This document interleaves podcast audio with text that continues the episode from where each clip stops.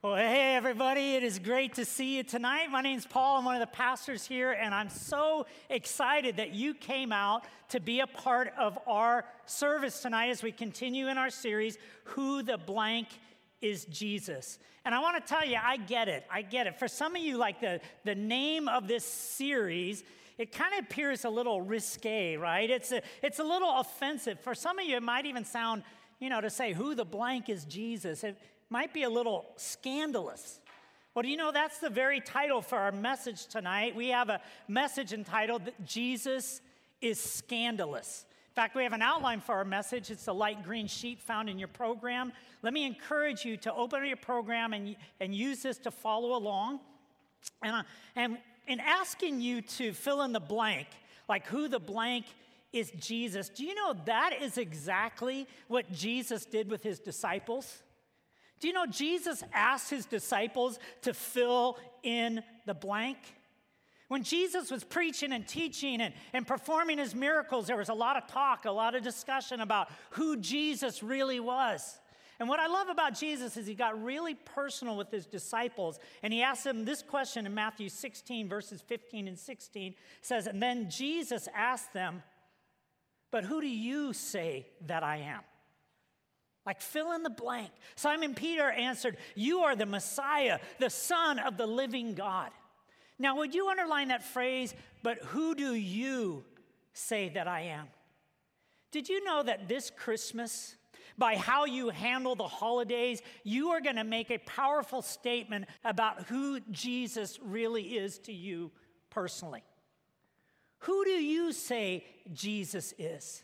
Now, now for some of you, the, these holidays, for some of you, eh, truth be known, Jesus is nothing.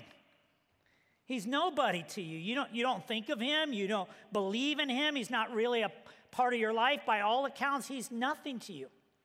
And for some of you, Jesus is like part of a, a nice story, right? Kind of on the level of Frosty the Snowman and Rudolph the Red-Nosed Reindeer, and then we have the little baby Jesus. And for some of you, Jesus is like a symbol, kind of like you believe in Jesus, like you believe in Santa. You know, he's a symbol of the spirit of the holidays, of goodness and, and generosity and kindness. For some of you, Jesus is just a symbol. But can I tell you the whole reason that we are doing this series? Is we want to do everything in our power to encourage you and inspire you and help prepare your heart so that your response will be very similar to the Apostle Peter. That your response is that Jesus is my Messiah, my Savior, the Son of the living God. And to help us prepare our hearts for the holidays, what we're doing is we're looking at some different sides of Jesus, almost like looking at the different facets of a diamond. Because, friends, this is the core of Christmas and why Jesus came in the first place. In fact, on your outline, would you write this down? That Jesus came to show us an accurate picture of God, an accurate picture of God. Do you understand that before Jesus came, people saw God quite differently? Many people back in Jesus' day, they saw God as an angry God, a God of wrath and judgment and punishment, that God's main job was to be up in heaven with his, you know, quiver of lightning bolts, just waiting for people to mess up so he can zap them. And some people, their view of God, that God was this untouchable God. I mean, that you had to be really religious and super spiritual if you were going to have any shot of being close to God and having a relationship with Him. And then again, for many, God was this distant God. Like God created the world and He created us, but now He lives a million miles away, and God could care less about the everyday struggles of my everyday life. And I wonder if any of you here tonight see God that way. For you, is God angry, untouchable, distant? Can I tell you that Christmas, Christmas was that magical moment in history when God came near. Do you understand that, that, that at Christmas, in fact, one of my favorite Christmas verses from the Christmas story is printed there on your outline in Matthew 123. It says this, explaining the Christmas story The virgin will conceive and give birth to a son, and they will call him Emmanuel, which means what? God with us. Would you underline the phrase God with us? Do you see, Jesus came at Christmas to give us a picture of what God's really like, up close and personal, so that we can know Him and trust Him and love Him back. You know, there's a story of a kindergarten class. I've told this story a few times where the teacher gave this assignment to all her little children to draw a picture of anything they wanted to draw. And one kid, he drew a tiger, and one girl, she drew a rainbow. And the teacher looks over at one girl, she's drawing something, and said, Honey, what are you drawing a picture of? She said, I'm drawing a picture of God. She said, But honey, nobody knows what God looks like. She holds up her picture. Well, they will when I'm done. Can I tell you, friends, that's what Jesus did for us at Christmas. He gave us a picture of what God is really like. You see, in Jesus, God gave us a face. When you see Jesus, you see God. If you want to know what God is really like, friends, all you need to do is look at Jesus. In fact, that's what Jesus was talking about in John 14, 9 in your outline, when Jesus said this Whoever has seen me has what? Seen the Father. See, because I've seen Jesus, I've seen his life, I've seen his message, I've seen his ministry. Because I've seen Jesus, I can see that God is compassionate, that God is forgiving, that God hates hypocrisy, that God values truth. Because of Jesus, I can know that God cares for the needs of the poor. Because I've seen Jesus, I can know that I can see that God loves me and he loves you. Friends, Jesus brought God near so that we can know him and love him back. Do you know it's hard to have a relationship with a God that you think is angry and untouchable and distant? God wanted you to know Him up close and personal, that, that He loves us and cares for us, and that we can trust Him. And friends, you never trust someone you don't know. And friends, it's through Jesus that you can really know and love and trust God. Friends, you know, in fact, I, uh, to, to try to help you capture the point I'm trying to make, would you write this down on your outline? Because I want to say it very clearly. Jesus never claimed to have the best explanation of God. He always claimed to be the best explanation. See, you got to understand this is what made Jesus so scandalous. This is what caused such serious conflict and controversy. Do you know one time there on your outline in John 8, 58 and 59? I want you to see this scandal. I want you to feel it. So, so here's what happened. Here's what Jesus answered He's having a, he's having a conversation with some religious leaders and some, some people in a synagogue, and it says, Jesus answered, I tell you the truth, before Abraham was even born, I am. And at this point, they picked up stones to throw at him. Now, friends, unless you understand the history of the Old Testament, you won't fully grasp the scandal of what's going on here and why they wanted to kill him. When Jesus said, Before Abraham was even born, I am, that phrase, I am, is the exact same phrase that God gave Moses on Mount Sinai in the book of Exodus, chapter 3, verse 14, when Moses said, God, when people ask what your name is, what do I tell them? And God said, You tell them that I am sent you. And so when Jesus said, I am, he was basically saying, I am God. Friends, scandalous. Scandalous. Man, maybe you never considered Jesus as being scandalous because some of you in your mind, you have this picture of Jesus that Jesus was some like happy, hippie flower child that just walked around hugging and healing people and, you know, peace, brother. Friends, that's not the Jesus of the Bible.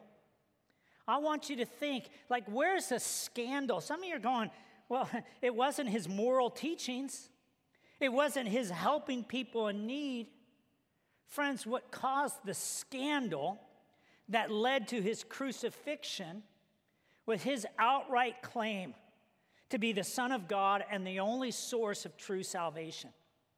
And it's scandalous to this very day. to claim that you're God's son, that you're the way, the truth, and the life, that you're the only way, that no one comes to the Father but through you. It was so scandalous that I don't want to just talk about it. I want you to see it. So I want you to see the result of the teachings and ministry and life of Jesus as we watch this clip together, and then we'll talk about it. Take a look.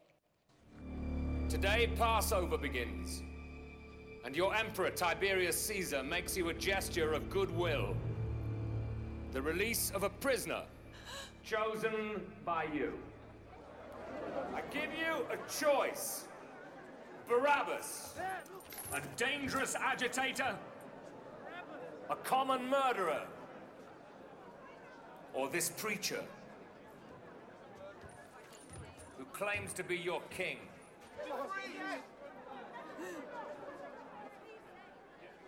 He is not our king!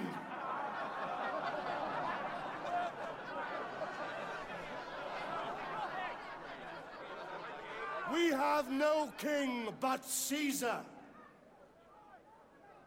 You must decide.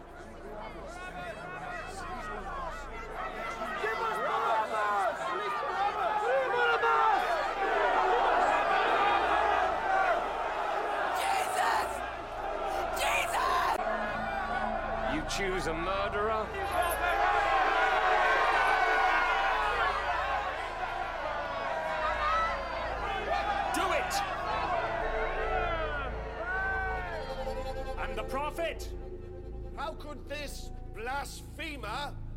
Our king?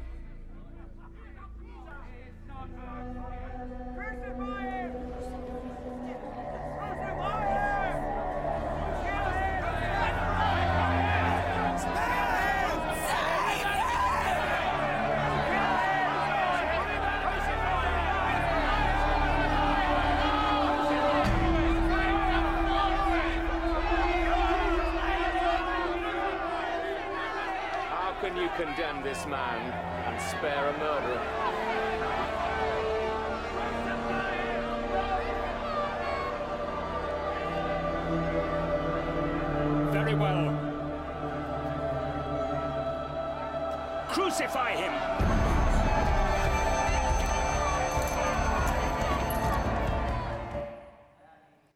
Friends, do you understand what got Jesus killed and crucified? Again, it wasn't his moral teachings, wasn't his miracles or the way he helped people in need. It was his claim to be the Messiah, the King of the Jews, the Son of God. And it was so scandalous. And, and, and to add to that on your outline, I want you to see it wasn't just that alone, but almost like adding fuel to the fire. What really blew their minds was not just his demonstration of what God was like, but would you write this down? But whom God liked. Whom God liked. See, Jesus powerfully, powerfully proclaimed in a culture that heard all their life that God was angry and untouchable and distant. Jesus preached that God liked you. That God liked you. I'm, I'm curious if any of you have any memories back when you were a little kid in elementary school. Maybe you're one of those, you got one of those notes. I remember the day I got a note from little Jessica. Sitting at my desk and some, pss, pss, they hand me a note and I open it up. It says, Dear Paul, you are really cute. And Jessica has a crush on you. And she wants to know if you like her. And then at the bottom it said, if you like her, circle yes or no. Did any of you ever get one of those notes? Well, friends, can I tell you? We have the Bible, God's love letter to us. We have the teachings of Jesus. Can I tell you, when God looks at you, He circled yes. He likes you, He loves you, He wants to have a real relationship with you. You know, there's a great quote from the Christian author Max Lucado who says this If God had a refrigerator, your picture would be on it. If He had a wallet, your photo would be in it. He sends you flowers every spring and a sunrise every morning. Face it, friends, He is crazy about you. As you sit here this very day, do you, do you understand the scandalous message of Jesus is this? Write this down. God loved and accepted everyone. And that everyone includes you, no matter what. In fact, write this down no matter what race. Friends, what I love about our church, look around this room every race and color and background. In fact, one of our anthems here at Crossroads is that Jesus loves the little children, all the children of the world. And what's the rest go? Red and yellow, black and white, all are precious in his sight. Jesus proclaimed the message that God loves everyone regardless of race, background, See, it doesn't matter if you're rich or poor, or educated or uneducated, or if you came from a stable family or a broken home. It doesn't matter your race, your background, or your status. Jesus didn't care if you were married or single or working or unemployed or 49er or Raider. Friends, listen to me. This is what I love about Jesus and what I love about our church is that we carry the same scandalous message that whoever you are, whatever you've done, regardless of what you've done or what's been done to you, God loves you. Now, some of you may think, well, Pastor Paul, that's all well and good, but how is that scandalous? I mean, can, can I tell you? Think about it. All throughout the history of religion, religious people, back in Jesus' day to this very day, actually took pride in separating themselves from most people from the, the spiritual haves and the spiritual have nots. The I got God and God loves me and you ain't got God and He doesn't love you. In fact, I want you to see it there on your outline. Turn your outline over. I want to give you six scandalous examples from the teaching and life of Jesus. And friends, I want you to do more than just hear about these. One of my challenges of you is during this Christmas season, as you're trying to fill in the blanks of who is Jesus, I, I, encourage you to read each one of these stories in your devotions. But I want you to see six scandalous examples from the life and teaching of Jesus. And the first one is the story of the Good Samaritan. The Good Samaritan. Let me think, well, how is that scandalous? Jesus teaching about you know, how we're to love our neighbor. Friends, here's a scandalous example. The Good Samaritan, Jesus in this story confronted racism, and he made the Samaritan the hero of the story instead of the religious priest. So we have that example. Or the next example, the trilogy of lost things. The trilogy of lost things. This is found in Luke chapter 15. And in this chapter, Jesus gives three quick, rapid fire examples of who God really loves and who God is really going after. You got to understand, in Luke 15, Jesus was being criticized for hanging around with sinners and scum. And so Jesus said, Hey, let me tell you the story of the lost of the lost sheep and the lost coin and the lost son. And in these stories, he shows us that God is on a mission to chase down sinners, but not to crush them, but to capture them with his love and welcome them home. And that's the trilogy of lost things, which was very scandalous to those who heard it. And then one of the most scandalous encounters that Jesus ever had was in Luke chapter 7 when a prostitute anointed his feet. See, the story takes place at the home of Simon the Pharisee, and Jesus comes over for dinner. And while they're having dinner, this prostitute breaks in. She throws herself at Jesus' feet. And the Pharisee named Simon, he was thinking to himself, man, if this man was really from God, he would know what kind of woman is touching him. That she's a whore, a sinner, a spiritual have not. And then Jesus said these powerful words. He says, Those who've been forgiven little love little, but those who've been forgiven much love much. And then he forgave this woman and he gave her a new life. Do you know what Jesus did in this story is being repeated over and over, a thousand times over? In fact, four people from our church actually went to Ethiopia And part of their ministry there was to help women who are trying to leave a life of prostitution and find love and hope in a relationship with Jesus. But it was a scandalous encounter.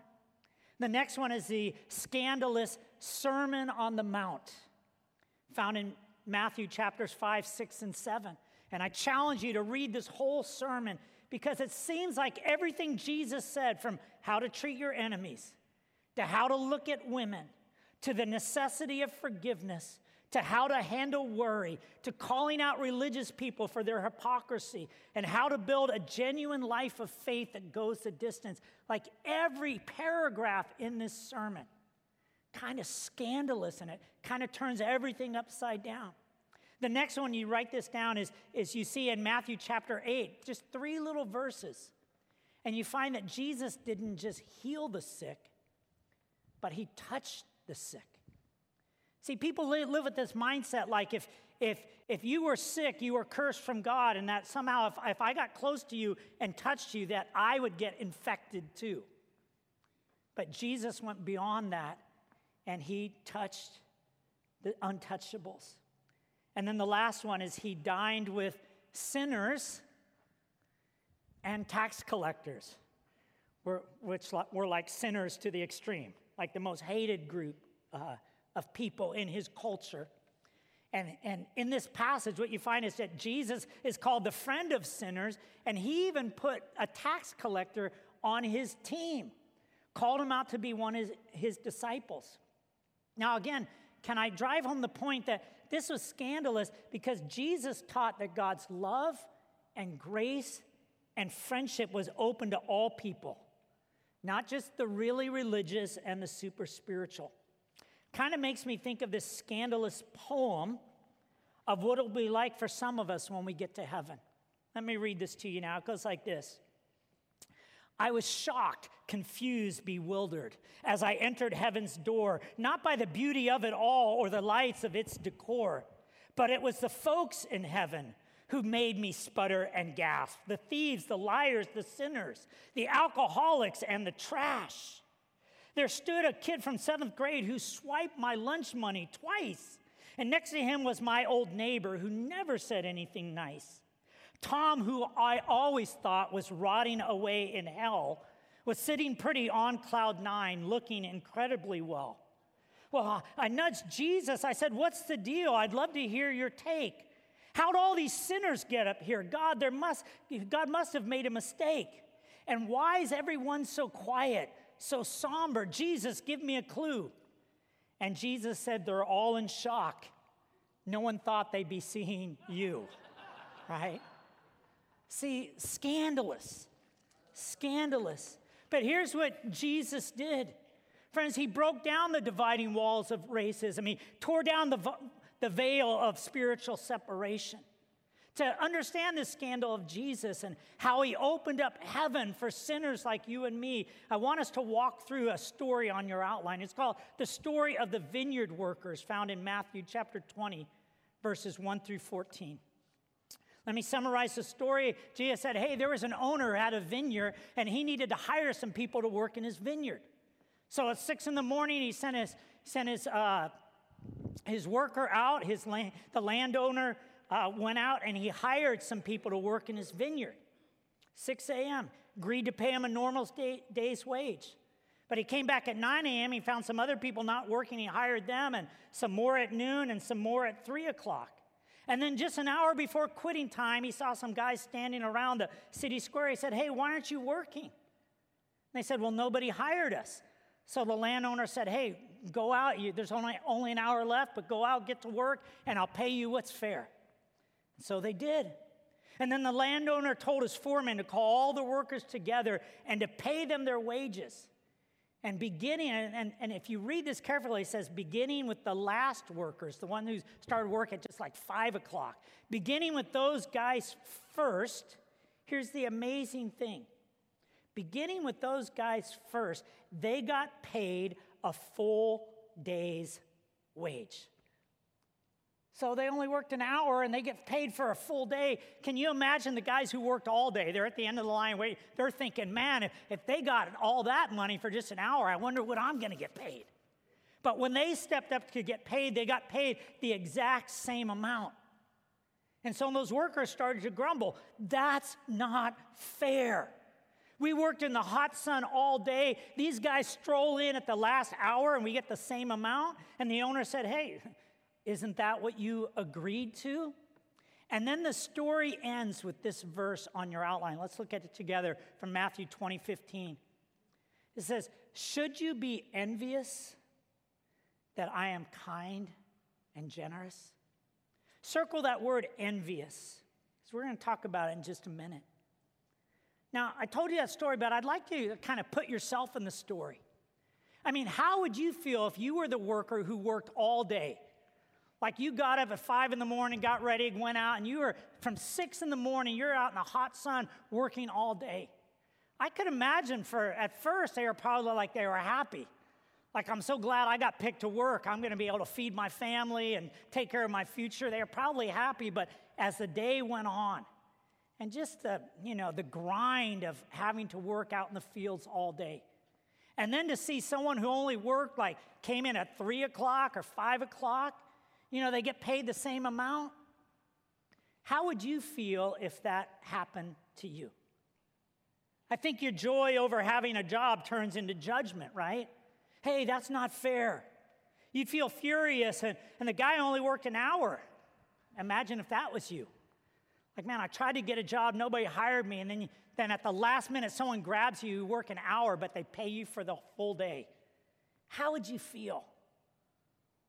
Oh my gosh, man, so humbled. I feel so grateful. What a gift. The landowner is so generous and so kind and so gracious. Do you know that Jesus used this very story to point out two ways that people respond to God's grace? Two responses to the scandalous grace of Jesus. And I want to talk about it, but I want you to see it with your own eyes. So I'm going to show you a clip about Jesus' encounter with a woman caught in adultery. And if you pay close attention, you're going to see two different responses to the scandalous grace of Jesus. Let's take a look. The kingdom of heaven is like a treasure buried in a field. And when you find this treasure,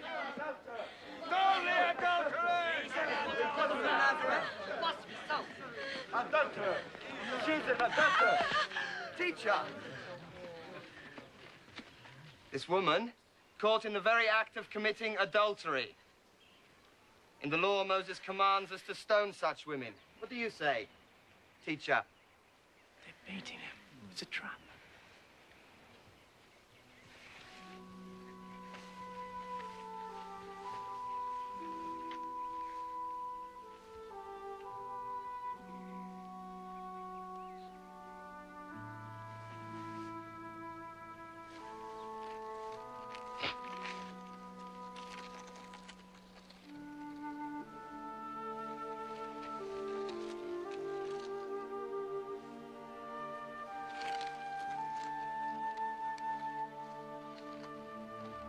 I was told you preach according to the law of Moses.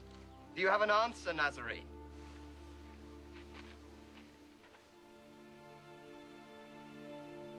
let anyone among you who is without sin be the first to cast their stone.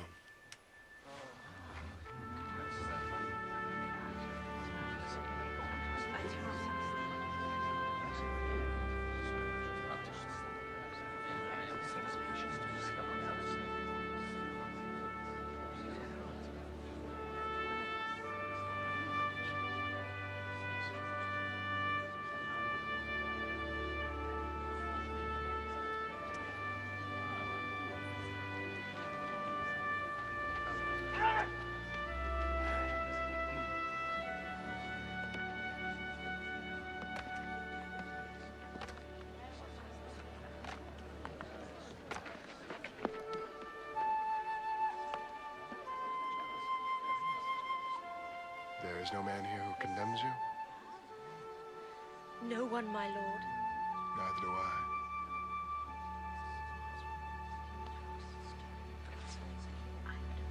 Go your way. And from now on, do not sin again.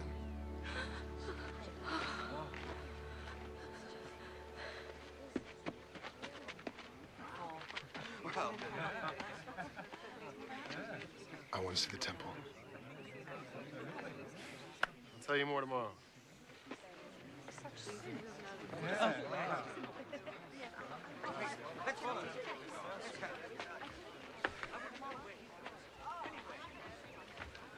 Do you want to come with us? Where? Does it matter. Yes. I go where I want. I'm free. You're not free. But you could be. Would you come with us?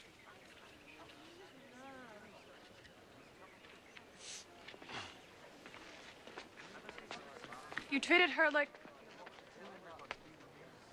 like she was worth something. She is. So are you.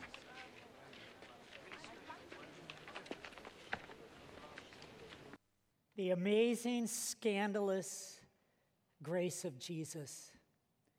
Did you see it?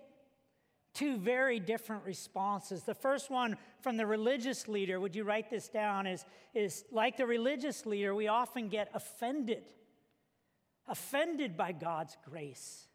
That religious leader, he wanted justice. He was angry. He, and in the end, he distanced himself from Jesus because he offered the woman grace.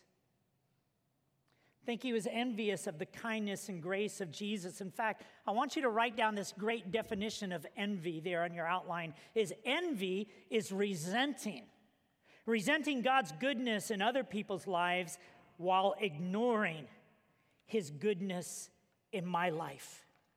You see it in the story of the vineyard and, and in this encounter with the woman. It isn't right. It isn't fair. I deserve. I'm a good person. I worked hard. I deserve good things, and God owes me. It's almost a spirit of entitlement. And in the video, The Heart of the Pharisee, I worked hard all my life to be religious and earn the acceptance and favor of God. And you go and offer this ungodly woman. I mean, just like that, like, like it's some gift you can hand out to anyone. She gets to be restored and called right with God. Think about it, friends. The early workers and the religious leader and the, the self righteous entitlement I worked, I deserve. And what the late workers and this adulterous woman who got for forgiveness on the spot, this feeling like it's not fair. I want to ask you a question tonight. When you consider your relationship with God, do you want God to be fair with you? Do you want God to be fair? I was thinking about this and I was thinking about, you know, when I drive on 880 and I see like a jerk driving, weaving in and out and speeding, part of me, man, I want justice. I want a highway patrol to nail that jerk. Like I even pray, man, Lord, could you send someone to like pull that guy over? He's an idiot. But then when I'm driving, I'm speeding, and I see the highway patrol on the side of the road, what do I want? Do I want justice?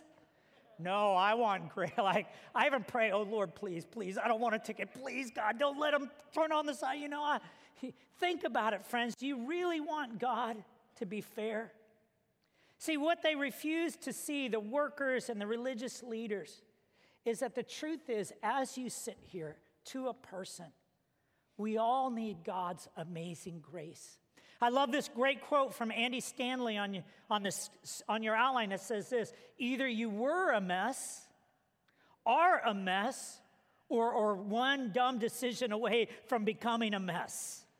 What I love about this quote is it highlights the truth we all need God's grace. And the scandalous message of Jesus is that God's grace and you see it from the Christmas story all the way through the life, death, and resurrection of Christ is this write this down. Grace arrives unannounced in lives that least expect it, and most of the time, least deserve it.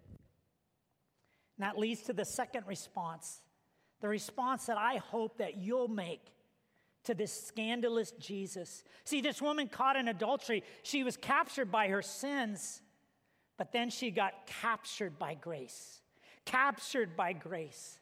See, we can be captured by grace. Ephesians 2 8 and 9 says, For it is by grace you have been saved, rescued through faith. This is not from yourselves, it is a gift of God, not by works, so that no one can boast. Would you underline the phrase, it is a gift of God? You know, many this weekend, many of us have come here and we've come prepared to give a gift to God, to give our birthday present to Jesus. And I want you to know that here at Crossroads, this birthday present to Jesus is like our hands on way of remembering that Christmas is Jesus' birthday, not ours. So every year we try to give a gift to Jesus that we know will honor Christ and touch his heart. And what we know is what Jesus loves most is he loves people and he loves his church. So this year, every part of the offering is going to help people in need in our community and to build this church. And friends, some of you may be asking or wondering well, well, why? Why would we give this gift? Especially in light of the fact that so many of us are struggling just to make it. And I want to tell you that, that most of us were motivated, myself included, to give a gift because I've received the greatest gift of all God's amazing grace. And, friends, can I tell you, when you receive grace, it should produce grace in your life. When you receive God's love, it should produce God's love in your life. When you've been given a gift by God, it should turn you into a great giver. And so that's why we give this gift. We're not trying to buy God's love. We're not trying to work hard for or earn something. It's because we've received God's gift of love and forgiveness and eternal life by trusting Christ to be our Savior. And friends, that's why we're here as a church to do all we can to, first of all, help people get captured by God's love and grace, and then to carry that to as many people as possible. In fact, if you're here tonight and if you have never personally received God's gift of grace for you, man, my prayer for you is found on the bottom of your outline. Our last verse from Ephesians 3:18 that says this. My prayer for you is that someday you'll be able to grasp that you'll be captured by how high and how long and how deep and how wide God's love is for you. And that's what I want to pray for right now. I'd like to ask you all to bow your heads and close your eyes and pray with me. It's a very spiritually significant moment right now. Do you know 2,000 years ago on that first Christmas when Christ came, that He came for you?